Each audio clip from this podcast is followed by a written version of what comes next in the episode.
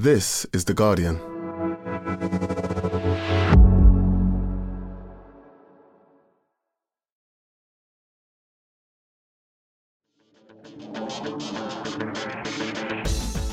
Hello and welcome to the Guardian Football Weekly. Well, if we weren't sure if being pegged back from being 2 0 up at Liverpool was a point gained or two points dropped for a title contender, being pegged back from 2 0 up at West Ham is two points dropped for literally anyone. Are Arsenal letting things slip at the wrong time? Would it have been better for Bukayo to put that penalty on target, Barry? And why isn't everyone talking about Aston Villa? They batter Newcastle. Could they even be in the hunt for the top four? Spurs definitely don't want to be a completely characteristic defeat. Their current plan of making sure they concede in injury time doesn't seem ideal, but wonderful stuff from proving everyone wrong, Gary O'Neil. Brighton win at the bridge 2 1. It could have been 6 something something Frank Lampard. Diego Costa's happy. Fulham aren't on the beach after all. And Roy Hodgson is a winning machine. There's a deep dive into a heroic win in the Cambridgeshire Derby. All that, some lovely emails, your questions. And that's today's Guardian Football Weekly.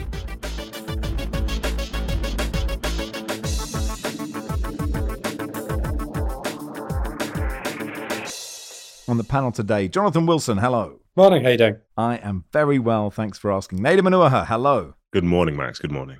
And hello, Barry Glendenning. Hello, Max Rushden. Let's begin at the London Stadium then. West Ham 2, Arsenal 2. Um, and last week, Wilson, we debated whether it was a point gained at Anfield or two lost. This was definitely two lost. Yeah, I mean, I, I, I was always of the opinion that, that the result at Anfield was two points dropped. N- not necessarily because a 2 2 draw at Anfield is a bad result, but just because of the nature of the title race, that I think people got over carried away by that eight point lead because it was having played a game more, so that's five points, having to go to City, so arguably that's two points. City's goal difference is, is marginally better, but with the extra game to play, and you expect them to beat Arsenal, so the goal difference is better. So basically, Arsenal.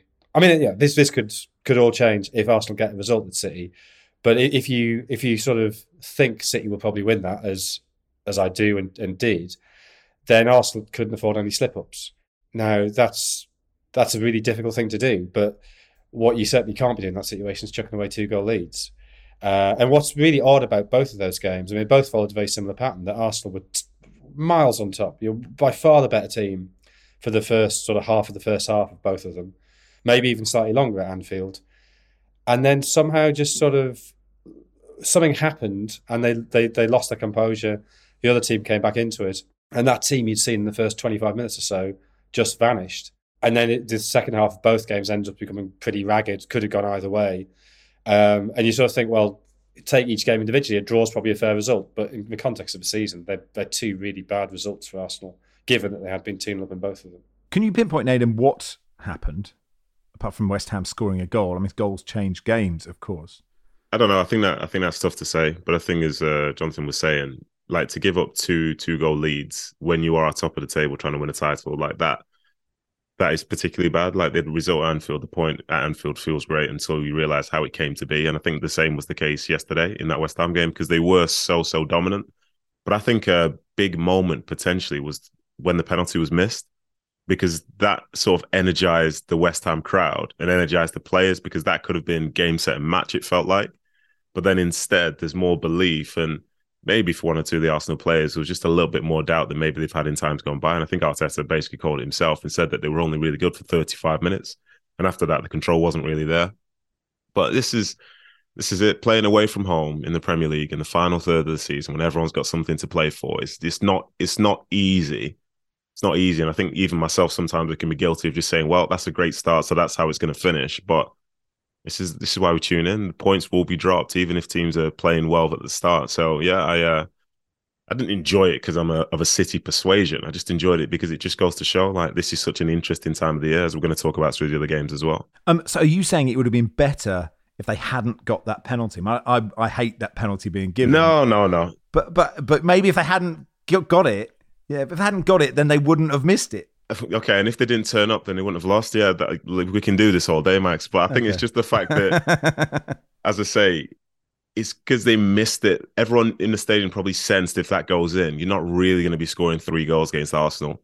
But then all of a sudden, it's like, well, maybe this is going to be our day. When the opposition do something that make you think it could be your day, that's quite a good spot to be in. So I think that there, because you know, Arsenal fans talk about the handball and other things and the penalty being awarded, so on and so forth. But that essentially kills the game. And when you don't do that away from home, the opposition will always be encouraged. I think, at the risk of sounding pedantic, if they hadn't turned up, they would have lost because I think it's an automatic forfeit, and West Ham get the game three, get a three 0 win. That's real time fact checking. Thank you very much, Barry. And they'd have been docked three points like Middlesbrough, so it would have been even Oh, worse. even better. Thank you. Yeah. Thank you. Thank you. Thank you. Joe Joe wrote in to say what time will we have for Nedum's first, so on and so forth. Depending on Oh. when he gets asked his first question, I'm going to have four minutes after he. Have I said it yet? speak. Have I said it yet? I don't think I've said pretty it yet. much. Well, I didn't spot it. I didn't spot it, but yeah, producer Joel said we just had a so on and so forth. So uh, many congratulations to Joe. Thank you very much. Football Weekly Thank bingo. you. Um, Thank you, Joe, for listening. It pays when you know people listen. I appreciate that. Thank you, Joe.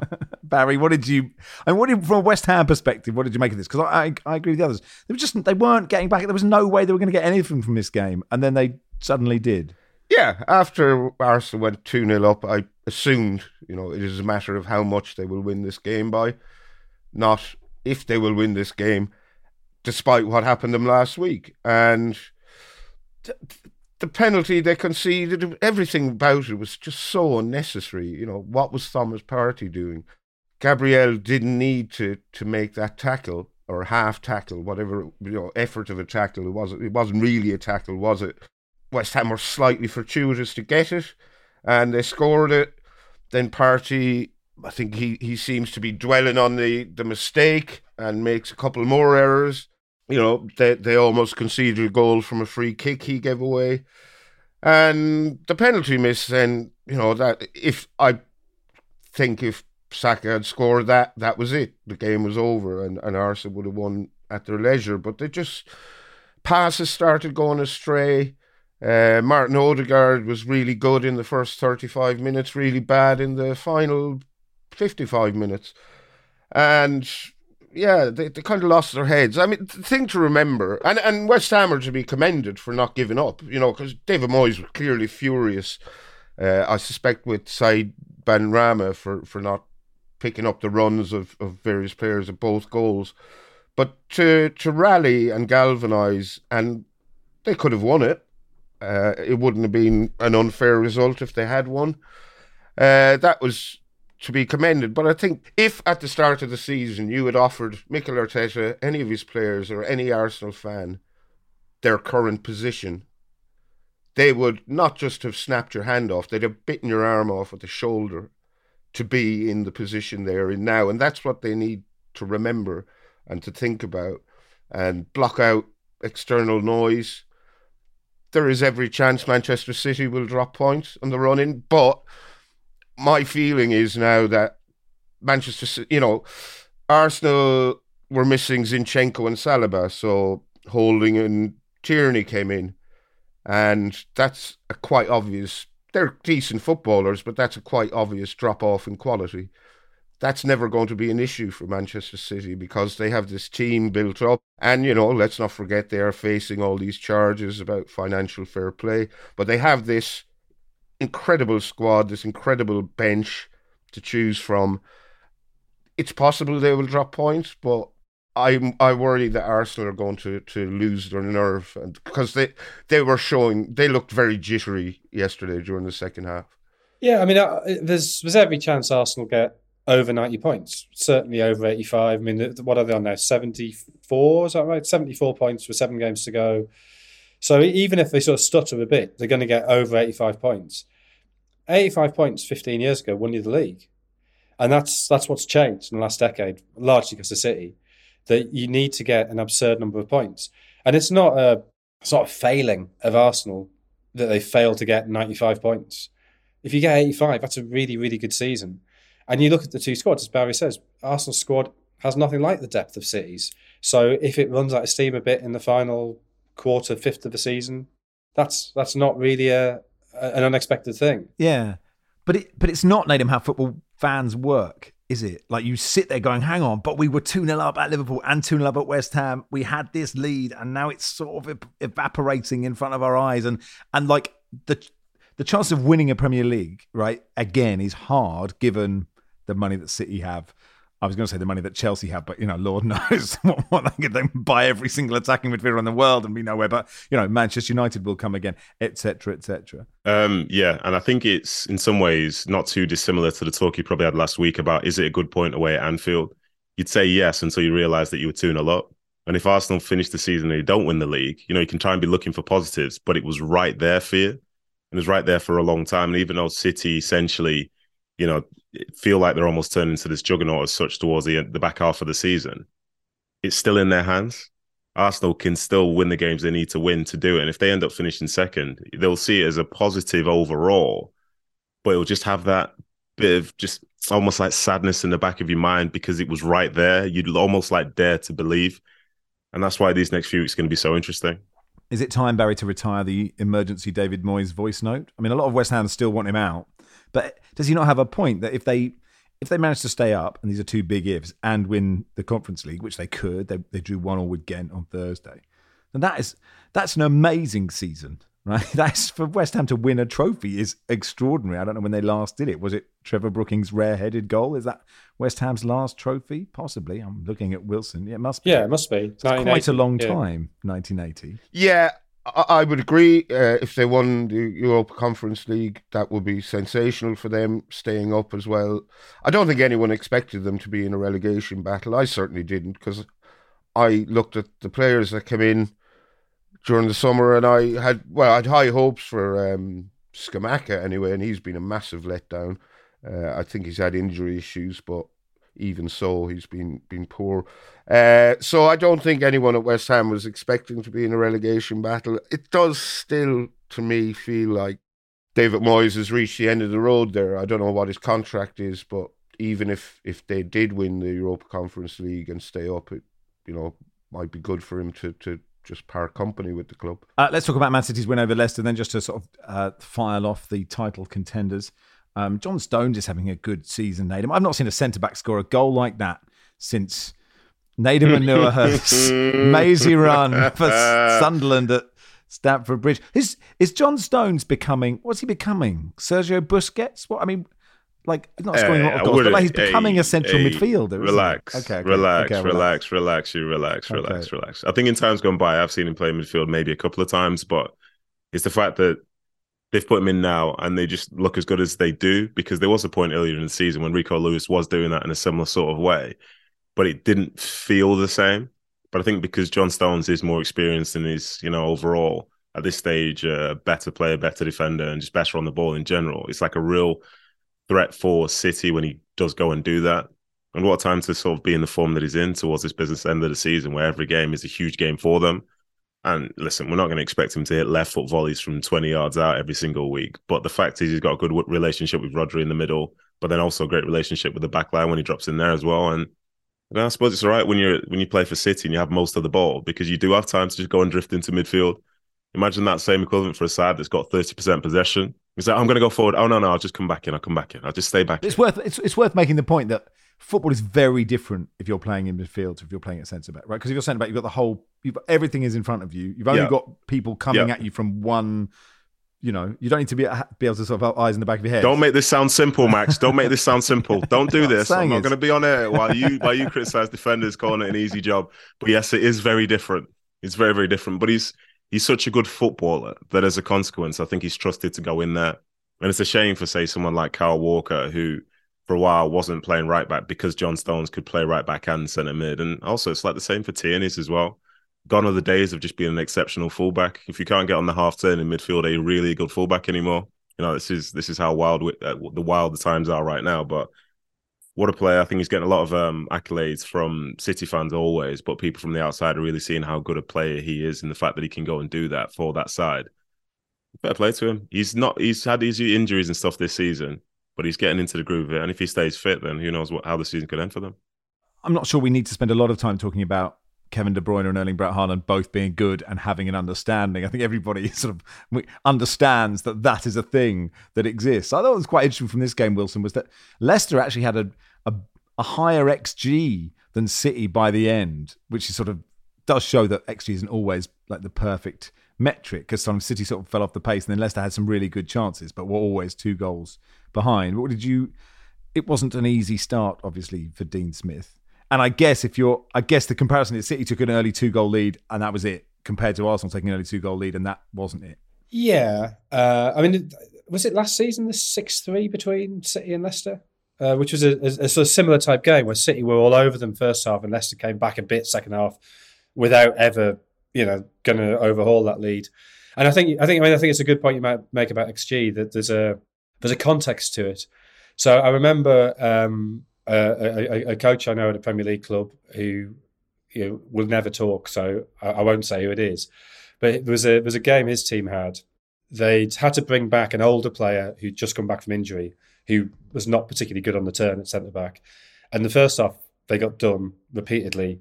with 3 0 down at half time, uh, with a quick forward getting in behind this this player. So people might be able to work out which game that is. And then it turned out at the end of the game they'd won the XG, but they were they were always 3 0 down. The, the other team, second half, had just sort of switched off, right, we'll we'll rest. But clearly had this player's this coach's team scored, then the game would have changed. So the fact that that Leicester didn't score until quite late against City, City never had to change it. They could sort of yeah re- relax as much as you can in the game. They could uh, not quite play at 100 percent, which will be useful to them in the running. They could rest players. They could take players off. So there's, there's no even though Leicester won the XG, they they never were, they were not the better team in that game in any any real sense. So yes, that, there is a context to XG. So we're looking for um, a we're looking for an old slow centre back. Is he on this Zoom call? oh, oh, hey, no, Barry, you're better than that. You're better than that. Okay. Um, do you, uh, um, Barry? Do you? How much do you fear for Leicester? You really do. They don't actually have a terrible run in. They've got Wolves, Leeds, Everton, Fulham, Liverpool, Newcastle, West Ham. They, they could. They, there's points out there for them. I, I'd give them every chance. Probably a coin toss, to be honest they were very much second best in this game. They were always going to be very much second best in this game, but they showed signs of life that haven't been apparent in recent weeks. Uh, they scored a goal, they hit the post, which could have made for an interesting, you know, final two minutes or whatever. It was very concertina at the down at the bottom. It's now less concertina. I think it, I don't give Southampton any hope. So it's more or less any two from six, is it? Or five? Probably two from five. Throw throw them up in the air and see who, you know, or throw them down the stairs and see who, yeah, lands first, who sticks to the ceiling, whatever.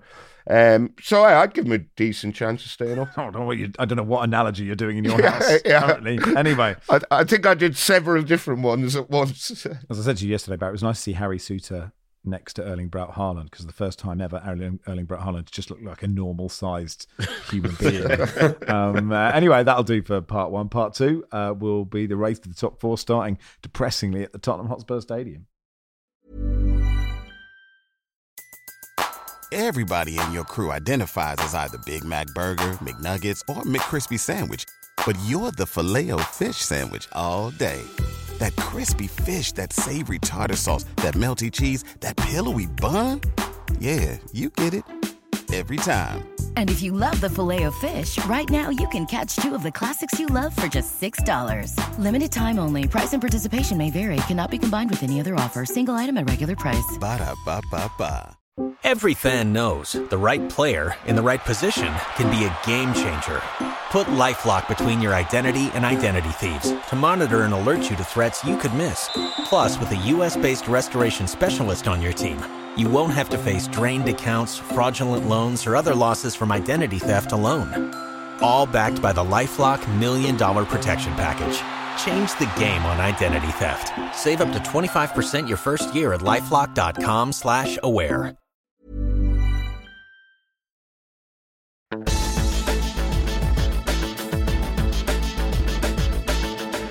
Welcome to part two of the Guardian Football Weekly. Stoppy says, Will I ever enjoy watching Spurs again? Mark says, the Spurs just trying to win the Everton Cup. I mean, it's real drama and injury time. Richarlison puts that clear header wide. Bournemouth got the other end, and Ouattara scores. Great composure for him. It is, Wilson, a massive win for Bournemouth. Six points clear of the relega- relegation zone, up to 14th.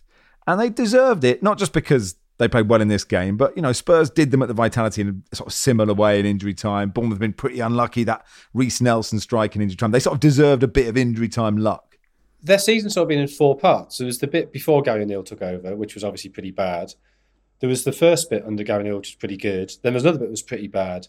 And then it seems to be, and there was the game against Brighton when they, it was actually it was another last minute goal when Mitoma scored. And they lost that game, but they, they suddenly looked much better. And it, I think it, it, it must be, uh, yeah, it was January. So it was when the signings started to come in. In Ouattara, I think it's been really good for them. They've played really well since then. And, and even games they've lost, they, they, they've been competitive. Yeah, they, they played really well at, at Arsenal. So they, they now look a team where the form they're in, they, they just don't look like a like a relegation side. And I would say that you look at just the squads, you'd say Bournemouth and Southampton probably the two weakest squads in the Premier League. Southampton, I mean, unless something happens very quickly, I agree, are, are doomed. Bournemouth just don't look doomed at all. So I, I think the job Gary O'Neil has done, the fact that he, you know, he had that initial little impact and then there was a dip, but somehow he's brought it back again. I think that's incredibly impressive. And the other way they pressed on Saturday, uh, as far as I mean, I, you know, I was I was at Chelsea, but um, as far as you could tell from the highlights, they looked. I mean, certainly far sharper than Spurs. I mean, maybe that's a low bar, but it is a low bar. Feels like a low bar, but Nate, but I mean, that's the good thing, Nedum, is it, it would be easy if you're Bournemouth, regardless of which Spurs team you're playing, to think we are not the better team here. But actually, you felt Bournemouth went there and went, I don't. Spurs really aren't that good, and if you get at them, there, it's really easy to, to to have some success. Well, I wouldn't necessarily say easy, Max. That's a bit disrespectful. It's, you know, there's, there's, there's potential for success. Did you see it? I mean, really? well, there's, like, there's quite easy to potential for success. there. Yeah. Potential for success. I think Bournemouth have done so so well, and that game against Arsenal when they ended up losing to that Reiss Nelson strike in the last minute of the game, last kick of the game. I thought that would be something that would really deflate them, but then they then went and beat Liverpool at home, and that's the type of thing that gives you belief.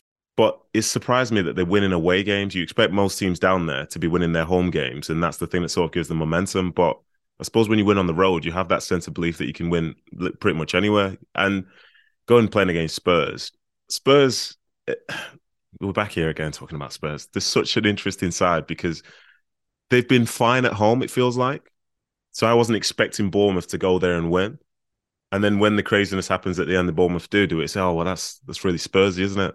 Even they just can't escape that sort of tag. But fair play to Gary O'Neil, fair play to those Bournemouth players because they look. I thought they were finished a couple of months ago. I genuinely thought they were finished based on the squads as you've mentioned and just everything about them. I thought, no, they're going to be done. But lo and behold, they found something. They found that little added sense of belief and. Now they're probably one win, possibly two away from being safe, which just goes to show like sometimes just that bit of momentum. It's not necessarily solely about talent, momentum, belief, and togetherness. And yeah, you can go to the Tottenham Hotspur Stadium and do what teams like Man City can't do, which is get a win there. Now, look, Spurs could have won this game, Barry, but but interesting. I mean, we're not, I'm not the only person to spot this, but Stellini has changed nothing since he got there. Like, I mean, he was already there. Obviously, he's Conte's assistant manager, so maybe it shouldn't be a surprise. But it's the same formation, it's the same players. Okay, we've got some injuries. It's the same sort of slow, ponderous style. Like, what's the point? Uh, I don't know. Uh, I can't answer that. I mean, that style does work occasionally, but you need the players to be on their game, and there were far too many sloppy, lazy, careless performances in this game. You know, Davinson Sanchez has kind of been scapegoated by Spurs fans because he was brought on and then off again. But he was far from alone in, in having a bad game. Clement Lenglet made mistakes. Um, Pedro Porro was at fault for the first and the third goal. Yeah. Pedro Porro was poor. Uh, Hojbjerg seemed to be at the thick in the, the middle of the action whenever things were going wrong for Spurs. So th- there's a lot of blame to go around. Um, I I have no idea why Stellini hasn't tried to change things. I think Tottenham fans obviously they want to finish top four, but they, they just want to be entertained as well. And and watching Tottenham is increasingly an ordeal. You know, it's not it's it's not cheap to go to watch Tottenham. It isn't. It, and it's the stadium is you know it's hard to get to. It's even harder to leave. And uh, yeah, so at least at the very least, give us something to to entertain us while the game is on. interested Nedum on, on the Davinson Sanchez thing. He came on. I think he looks totally bereft as a footballer. He got no confidence. He, you know, and they changed the shape. It's the first time Stellini changed the shape actually by taking him off. But I would have changed shape rather than put him on the pitch at this stage. Whenever you see him come on, he looks like he he, he brings fear into a defence that are already shaky. Well, that's you projecting, my friend. That's how you feel when you see him coming on. His Yeah, teammates would probably Maybe. trust him, and it's the. I think that's the same as sometimes you know when we see a penalty shootout and you see someone walking up and you're adamant they're going to miss. Like when they score, you don't remember it, but when they miss, it's like, see, that's the thing. He did the thing. That's the fair. thing I thought he was going to do, and um, he's he's a he's a good footballer, obviously, and he does feel like he was a bit of a scapegoat yesterday. But I don't watch every Spurs game to know whether he's been good, bad, indifferent throughout his entirety of time at Spurs. But yeah, when you come on and you're involved in two goals, and all of a sudden your side's losing, and then you see you're, you like you're not gonna, you should not see your number come up as a centre back after you've just come onto the field. Should never see it, and you've got to see him sit down there. He knows every camera on the world's on him. He knows exactly how this is going. Like, what's the recovery? Stellini going to pull him to the side and say it's okay. It doesn't matter. Well, of course it matters because you didn't start the game anyway, and then he deemed you not good enough to finish it. So it's going to be a tough spell for him, and I don't think personally he can recover from that from a Spurs standpoint. If I was him, I'd be uh, getting ready for the summer because I don't think he's going to be in North London, to be honest. Yeah, but it's a really interesting point who comes in as manager and how many players they can move on, and if Kane goes, just how they how do you change that? Like Richarlison missed that header. He hasn't been a disappointment. Like, could you could you could he spearhead that team? Can I just say, by the way, I need to try and address this. Oh, okay, I, I, I don't think I fully understand this. So when we say if Kane goes in the summer, is Kane just like making a decision whether he wants to leave or not? Because we also have conversations about how he's being held hostage at Spurs. Is I that hostage situation like over in the summer? What what's really happening? Does he actually want to leave? good Will he questions. be allowed to leave? Don't know. Those are the two questions I really want to know. Could, could we could we put him in an escape room? Is that is that the best way of resolving it? like hi- him and Charlie Kane in an escape room. If you can get out in an hour, you can leave. If not, you're stuck here. Let's go to Villa Park, shall we? Um, uh, they have a Newcastle 3 0. Holtender says, Have you noticed Aston Villa yet? RM Cole says, Has anyone noticed that Villa are quite good now? Simon, can Villa get top four? Barry, you were very impressed with them, weren't you? I was. Uh, I couldn't believe what I was seeing. Um, we've been doing this podcast for a very long time, and throughout that very long time, Villa have either been really meh or battling against relegation or being relegated. And this, I think, was the first time I've ever watched a Villa game and gone, my God, they are good. Uh, they eviscerated Newcastle. It was 3 0 in the end. It could have been a hell of a lot more. Uh, Ollie Watkins was outstanding. He scored two, uh, had one disallowed for an offside. It was the, the width of his patella. He brought several fine saves out of Nick Pope. He had a good assist for their other goal. And Newcastle just could not cope with him. They couldn't cope with Alex Moreno either, who uh, took Kieran Trippier, who's a very good player, took him to school. John McGinn was brilliant. Uh, Newcastle had no answers for him. Jacob Ramsey, Emi Buendia were both good. Uh, You know, it was a standout team performance featuring some brilliant individual performances. And I I was genuinely shocked by how good Villa were. Now, I'm going to add in the caveat that Newcastle were uncharacteristically terrible, but, you know, they're just a lot of that is down to the fact that Villa just wouldn't allow them to get a foothold in the game. Well, so what's Emery done compared to Gerrard? Well, I mean, they're, they're much more solid defensively. I mean, you know, while Watkins has been brilliant and while they are attacking well, I think it's a defence that's that's always been his priority. I mean, it was interesting the the Arsenal game when Martinez went forward for that corner when they were three two down in injury time, and Emery was furious at that because he, saw it as giving away cheap goals. His whole thing is is being tight, being compact, not giving anything away. I, I think that the selection's much more uh, settled. Uh, I think he's maybe slightly benefited by Coutinho missing out so much. There's not that temptation to play him, and I think he creates tactical problems. Gerrard always played that very narrow 4-3-3, which I think made them a bit predictable. Will and you weren't really getting service into to Watkins. Well, you know they, they've changed that. You know, Watkins, I think he, you know, he, he his sort of classic goal is a ball played behind the back line. He runs on, but he's also really good in the air. So I think it must be really difficult to know how to defend against him. Whether you you, you play high, you sit deep, because he can he can beat you either way. But I, I don't think there's anything hugely complicated. I think it's just getting the basics right, and I think they're in a much lower position than they should have been. Uh, so in a sense, there's a bit of regression to the mean, but it's it's beyond that. And and yeah, Newcastle have they only lost three games all season in the league. They hadn't two of those have been by single goal. One against City was two 0 when Newcastle actually played pretty well the second half of that game. This is the only time this season they've been actually outplayed from start to finish. Uh, so I, th- I, think that was a you know, an exceptional performance. What's the limit for Villa, Nedum? Is the sky the limit or fifth the limit? you know, could they? like they're on such a brilliant run. They're five wins in a row, right? And I think they haven't done that since 1998. I presume Barry was watching football in 1998, but not that Villa game to go, wow, they're good.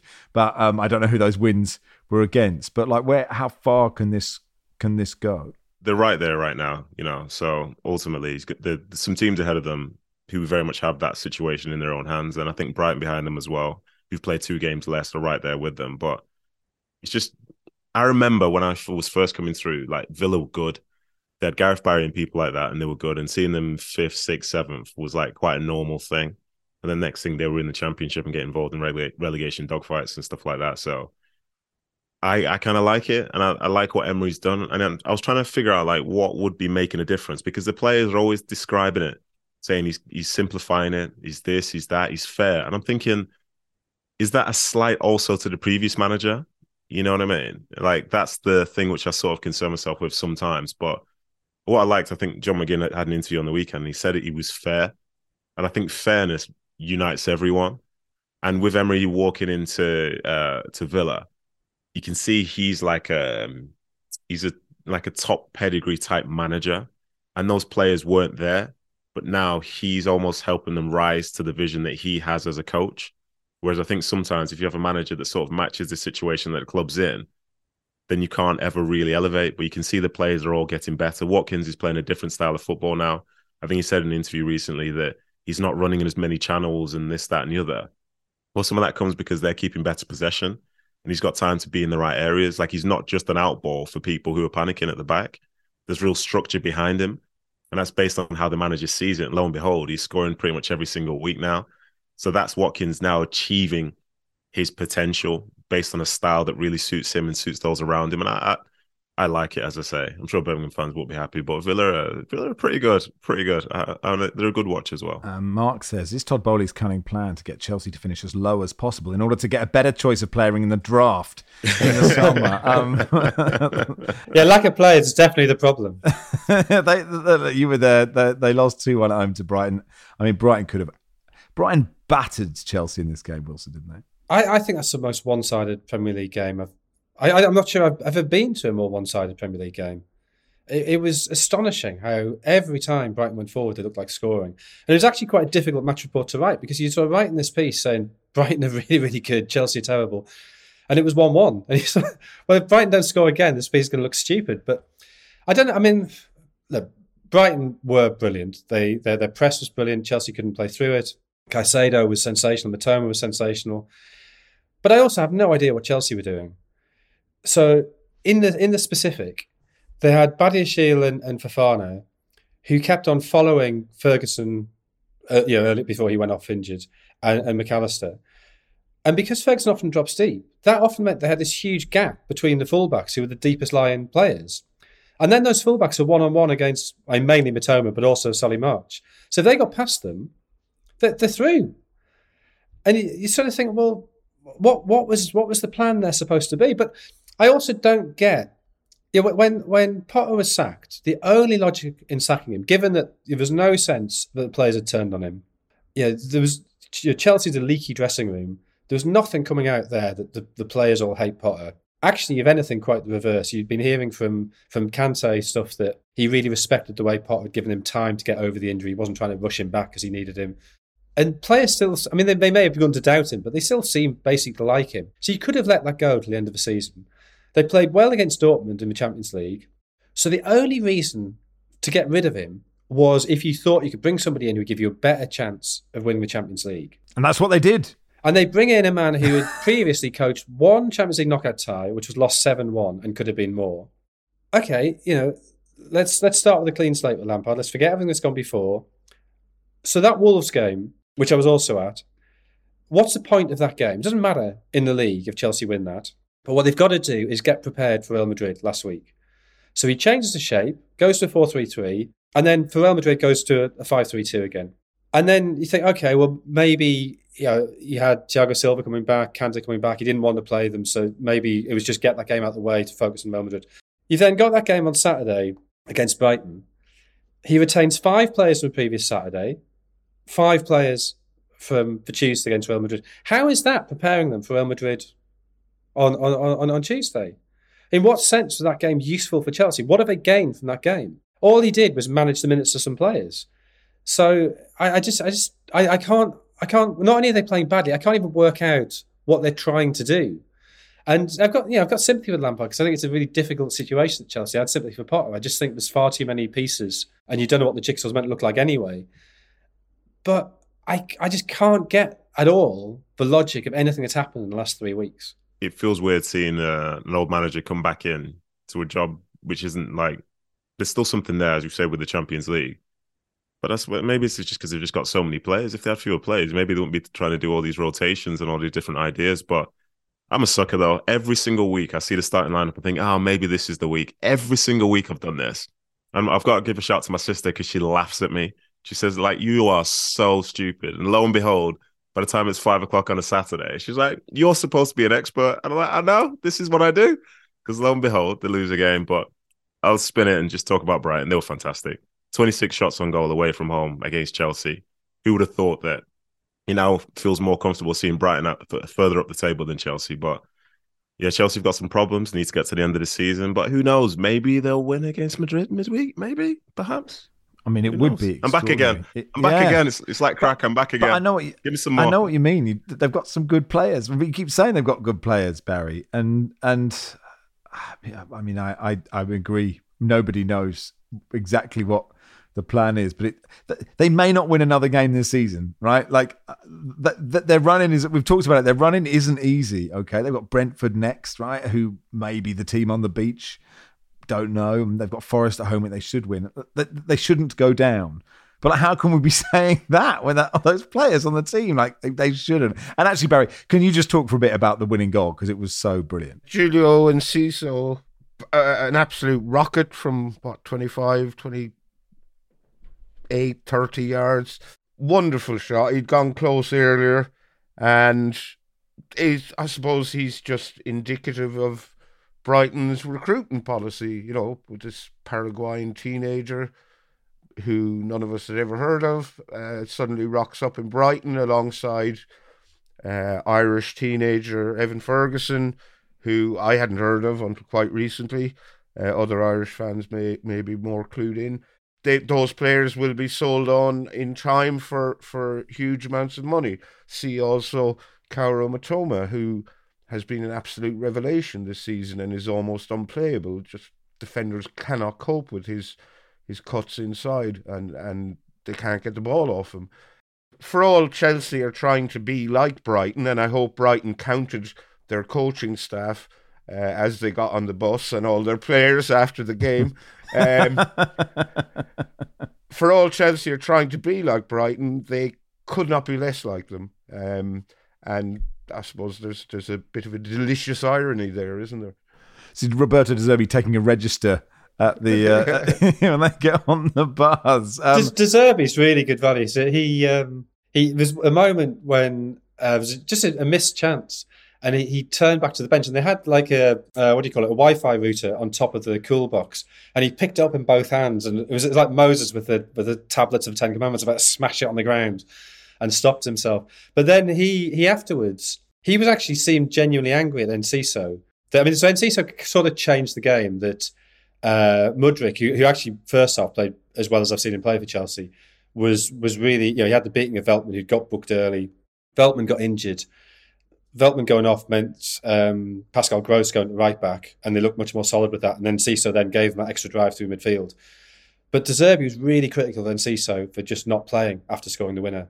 So you know he might as well not have been on the pitch. Yeah, he's got to learn that scoring a goal like that, nobody's going to remember it if you don't win the game. You've got to win the game first.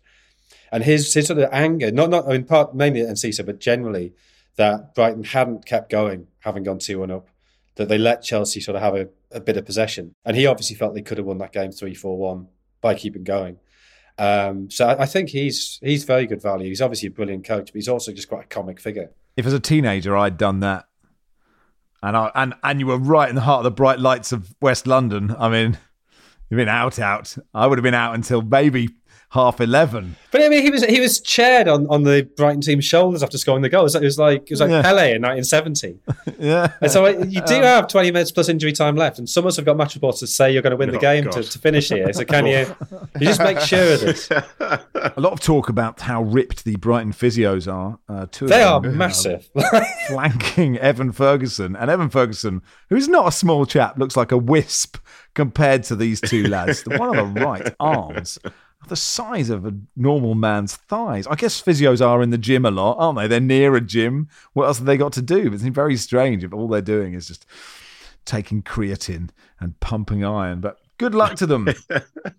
Briefly, Man United won 2 0 Nottingham Forest. Not a, not a surprising result, I guess. Good week for Manchester United, given the results with uh, Newcastle and Spurs both losing. Oh, Bruno Fernandes was brilliant in this game, and his link with Eriksen, who wasn't due to start, was a real joy to watch.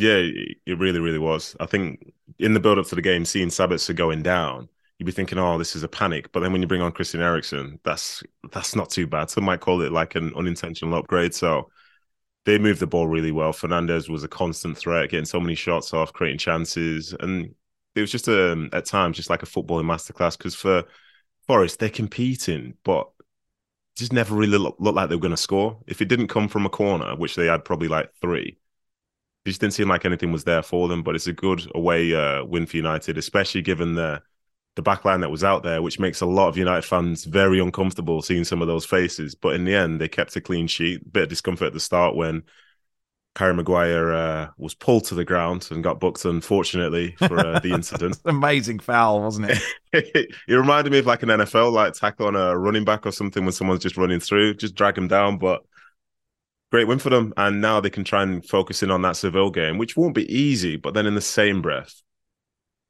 they should still win that.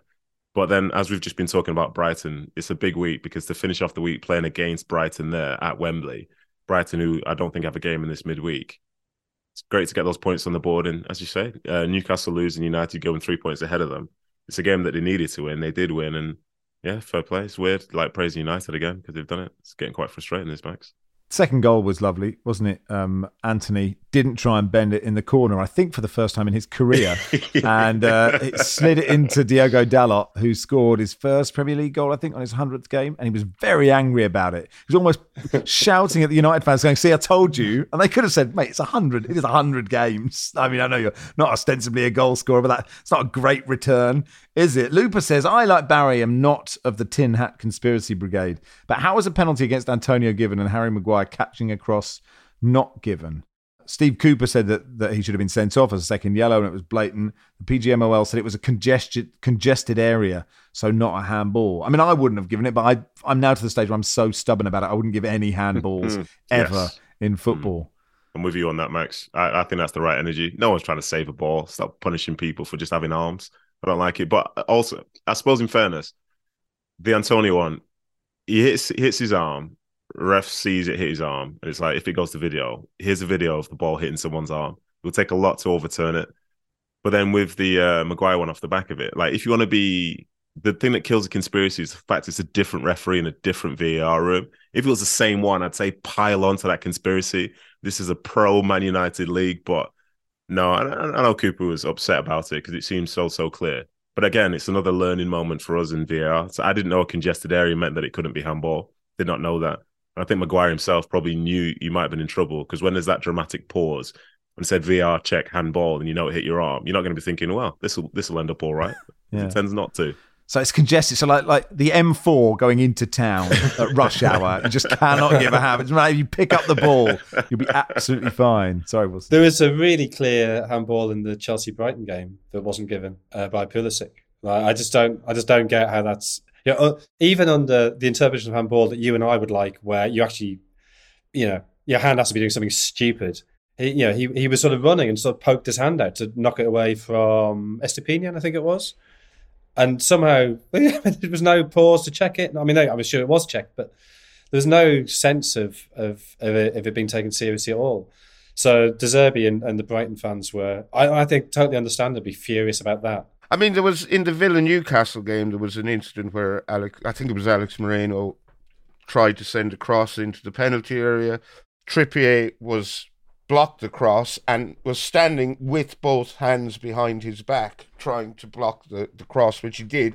It still hit a bit of his upper arm below the shirt line. And I'm going, well, that probably should be a penalty, but you can't give it because he literally has his hands behind his back and it looks so unnatural. I tell you what, those Brighton physios, those Brighton, it wouldn't matter with the Brighton physios. Their arms are so enormous. They'd have to, they, they put them behind the back. They're still just protruding out for miles. Anyway, um, you know, you mentioned that Sevilla game. Man United were pegged back. Another sort of gifable moment for Harry Maguire. A completely un- unfortunate own goal, but it looked quite funny.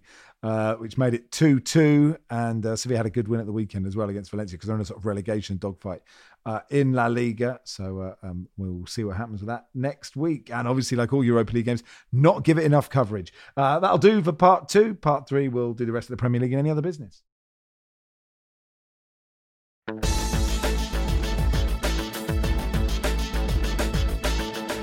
Welcome to part three of the Guardian Football Weekly. So Southampton nil, Palace two. Peter says, "Have you heard of this exciting new manager called Roy Hodgson, who seems to have unlocked the attacking talent at Palace?"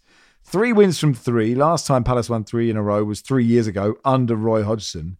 Um, but Nedum helped by, I guess, the fixture list. But I mean, you can only beat the teams in front of you, and it is it's pretty wild what he's done. Yeah, it is, and I think Palace knew that this run was going to be quite significant. That's why there was a sort of sadness for some people when Vieira got sacked just before he was going to have the more most favourable run he's had in probably two months. I think before that they'd been playing against most teams that were in the top half of the table. But in fairness to them, they're winning games and they're scoring a ton of goals as well. The confidence is there. And yeah, Roy, he's, he's finally figured out after 75 years, he's figured out what he needs to do. You know, I knew he'd get there in the end. no, he understands. I think when you bring someone back in that's that experienced to a place which he knows so well, with the players who are predominantly his, like I remember when it felt like Palace were changing a little bit in the last 18 months. But then as I was looking at the highlights, the thing I noticed the most was as he was walking off the field, uh, on Saturday, he's standing next to like Joel Tomkins, and I was like, "Oh, isn't that the? Is this like an old clip from back when? Oh no, this is it now. Familiar faces under. Is is Joel is Joel Tomkins a, a like the clone of Joel Ward and James oh, Tomkins? Oh, sorry, oh, James Tomkins. Sorry, my bad. James Tomkins, my bad. Yeah, Com- combine the two, and it's the same thing. It's the same. It's literally yeah, the same no, thing. You just you need mean. to find Scott yeah. Dann now, and then before you know it, maybe throw in Benteke. it's like the boy, the boys are back. But yeah, there's that sense of familiarity, even though there's a change. So they're doing it, and I'm happy as well because it's Eze that's doing it, and he's a good friend of mine. So long may that continue. Him scoring bangers from 25 yards out. Yes, please. How good a friend is he? Your best friend in football? No, he's not. No, he's not. But it's, uh, you seem I'll a lot take... older than him. I mean, I mean, age is obviously just a number. You can hang out with. The, is that because he's got an old soul, or that you're no, still no, like, no, young we, and cool? I, I, am young and cool. To no, uh, but yeah, I played with him at QPR, and I was his captain, and he was coming through at the time, and he he was in a couple of years, he probably could have been out of the game because he'd been passed around everywhere. But then that's when he sort of really broke through at QPR. And then 18 months later, he was in the Premier League under Roy Hodgson. And now, yeah, he's uh, single handedly keeping uh, Crystal Palace up, which is uh, which is always nice. And actually, he's that, that, like the way he just, he didn't really do anything, but by not doing anything, created so much space for that second goal is is genius, right? That's a that is a mark of a really wonderful footballer. It is, but I think that's him. He sort of grew up as like more of like a cage type footballer. So the way that he sees it, he wants to get in the ball, he wants to manipulate sort of people with his little movements, not really moving the ball too much, but the shimmies and all that. And then just driving and making a difference. I'm, as I say, I'm delighted for him. And it turns out leaving QPR was a good decision. you would have thought that. Is he more or less a friend of yours than Dwight Gayle? More, more. Yeah, yeah. Come on, relax. You. He's more, more of a friend. Comfortably more. Yeah. Okay. I'm enjoying over the years putting together, you know, uh, Nedum Onuoha's top 100 friends in football. Do you think it's 100? Oh, I'm not sure about that. not sure about that, my friend. Do you reckon it is five? Do you have five? like friend friends, I'd probably say. Friend, like proper, like proper friends. We've got Dwight Gayle and Eberechi as a. Do you know what? In fairness, I'd probably say it's between 20 and 30 people I communicate with still. But that's after 16 years as a pro. So that's not, it's not actually that many in the grand scheme of things, is it? No. Nah, 16 years worth. Like I played with a lot of players. Like QPR, Yeah. I think I played with 100 players there. So you know, it's, it's, it's not that. It's not that many. Can you name every single one of them? Yeah, absolutely not. I've been a journalist for 24 years. There's no way I'm friends with 20 of yeah, but it's, you're always the same people, just walking around all the time, trying to avoid each other, but always being at the same place at the same time. I know how you guys work now. I'm touched that you message me sometimes, but I mean, it's normally work based. Or, you know, complaining about something. Um, anyway, are, I, our Southampton. We we think Southampton are done. Jonathan, do we? Yeah, I mean they're they're what they're well they're only four points adrift with seven games to go, so uh, it doesn't take that much uh, for them to you know they could could they win four of those seven games? Yeah, I mean we've seen Well, they get a point against Arsenal next Friday. yeah well they- they've already taken Minimum. a point off Arsenal this season, haven't they? So it, it, it's I, I just sort of think you know funny things happen at the end of the season. I mean. Yeah, we've seen it with, with Sunderland. Suddenly, win know four or five of the last eight games, and, and a situation that looked desperate can change. And I think the, the good thing for Southampton is there's still a lot of other teams down there that they're not relying on one other team to mess up. There- There's sort of five or six teams who who, who are still scrapping it out. So look, it, I mean, it's obvious the bottom of the table if they're, they're four points adrift, but they're, they're not doomed doomed. Uh, Everton won Fulham three, so Fulham not on the beach at all. Or they were on the beach and then sort of popped back into town. And Brentford came and took their towels. Um, Everton on their lowest ever points total after 30 games. Neal Maupay, not a natural goal scorer, I would conclude. Um, after this game, I really enjoyed Danny Murphy on Match of the Day saying, "I was surprised Sean Dyche played 4-4-2." I was like, "You can't ever really be surprised at that, can you?" But I understood. I understood what he meant. Um, uh, what did you make of this, Nathan?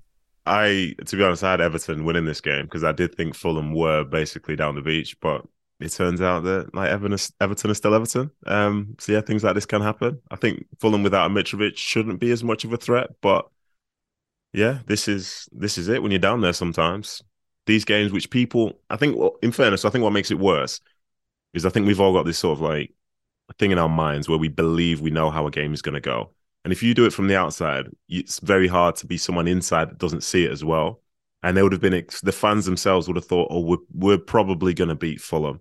So then all of a sudden, losing to Fulham is like, mm, here's a horrible reminder that you're not actually very good so far this season. So I think that's probably what makes it worse because the game, which I'd say most people have had them winning because they played well against better sides.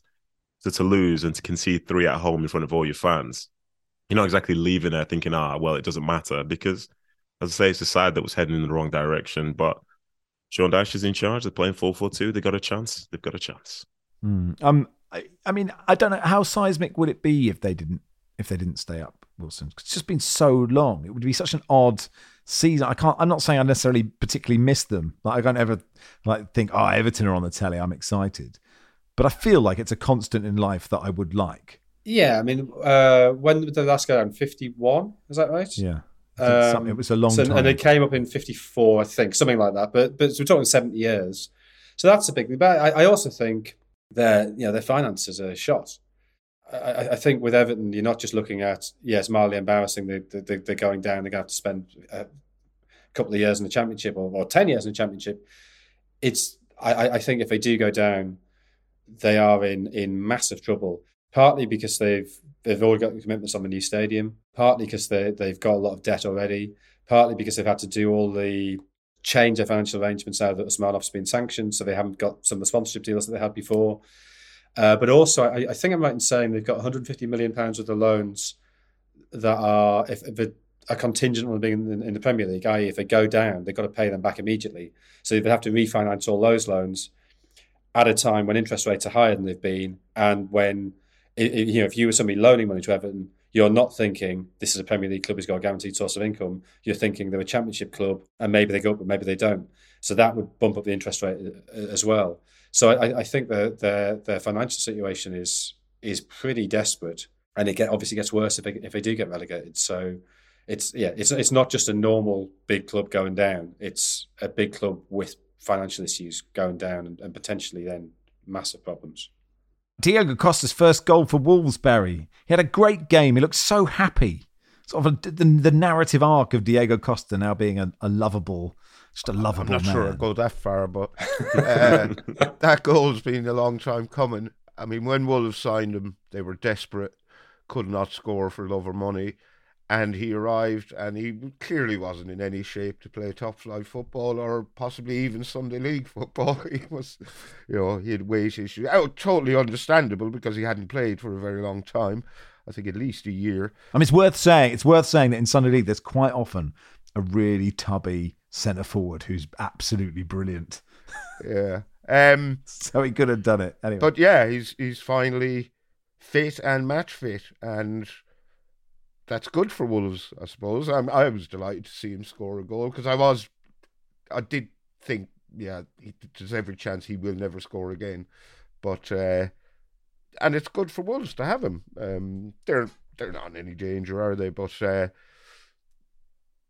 yeah, who who doesn't have a grudging admiration for Diego Costa, if not, uh, you know, love? Mm. And what a shit goal it was as well, which is always good. oh, absolutely. I mean, two two very. Uh, there was an element of luck to both Wolves' goals. My man Ethan, uh, I think he inadvertently played the ball into the path of Huang for the second one, and uh, Costa did get a break for his goal. Yeah, tackled it in. But look, seven clear of relegation. They were bottom when Lopetegui took over. So so well done to them. Uh, Leeds home to Liverpool tonight. Um, Johnny says after this weekend, you surely have to give more coverage to Cambridge and Spurs. Ryan says been off the panel and the Premier League just to give a one-hour monologue on the greatness of Harrison Dunk, uh, who scored Cambridge's opener against Peterborough. A huge win in the Cambridgeshire Derby. I mean, it's like River Boca on heat, that game. Um, so, look, four, three wins in four, uh, uh, 10 points out of 12 for Mark Bonner's men. We still have hope. The only thing that was confirmed was Forest Green relegated from League One. But like Duncan Ferguson, when he took over, they were miles off the pace anyway. So, look, hopefully they stick with him and he has a chance to bring them back up again.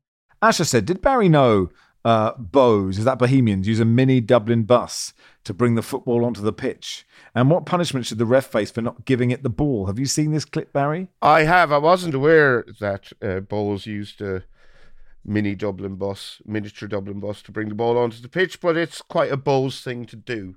And uh, shame on the ref for not availing of the facility. Uh, and kudos to whoever's controlling the bus for sending it in pursuit of the referee and then sort of side swiping him in the shin, as in, come on, come on, give me the ball, give me the ball, that's my job. It's worth uh, digging out. It really is. A couple of emails to finish. Uh, Marcus says, um, Hi, friends of the pod. I was just hoping to share a peculiar occurrence with you I had this week. My amateur Sunday league team had organised a pre-season friendly with a nearby rival uh, in the lead up to the game. The opposition had been warning us of a new signing who apparently had bucket loads of overseas experience. This is quite rare in my part of the world. Imagine my surprise when this new signing came off the bench with football boots on one foot and trainers on the other. Wearing the number five shirt, I thought he'd plonk himself at centre back, but instead this man made a beeline straight to the striker position. I looked up, and lo and behold, it was none other than Max Rushden. To his credit, he played a hybrid target man, fox in the box position, scored himself, uh, greeted by cheers from uh, two people and a dog who came to watch in classic Sunday League fashion. He also subbed himself off with 30 minutes to go and disappeared before I could shake his hand.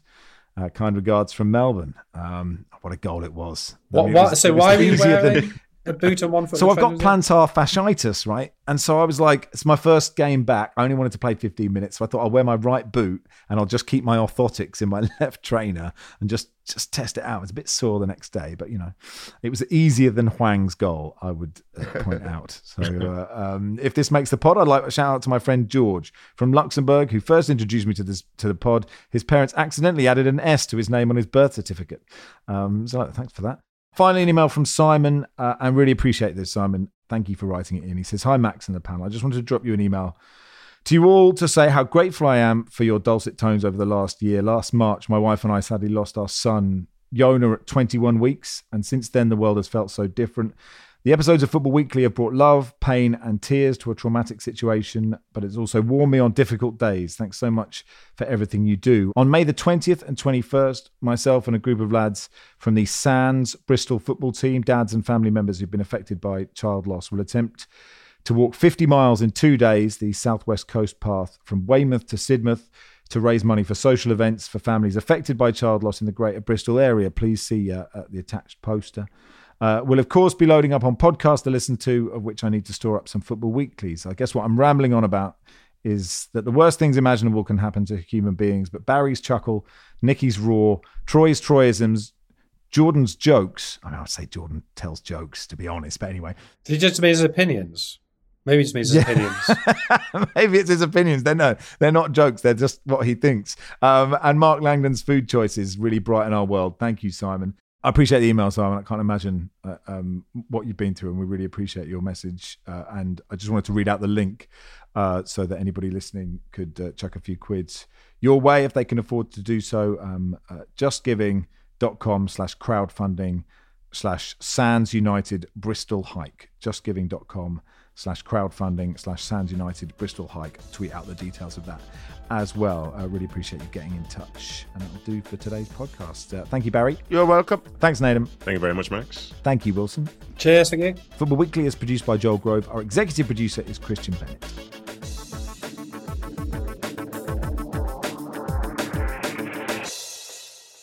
This is The Guardian.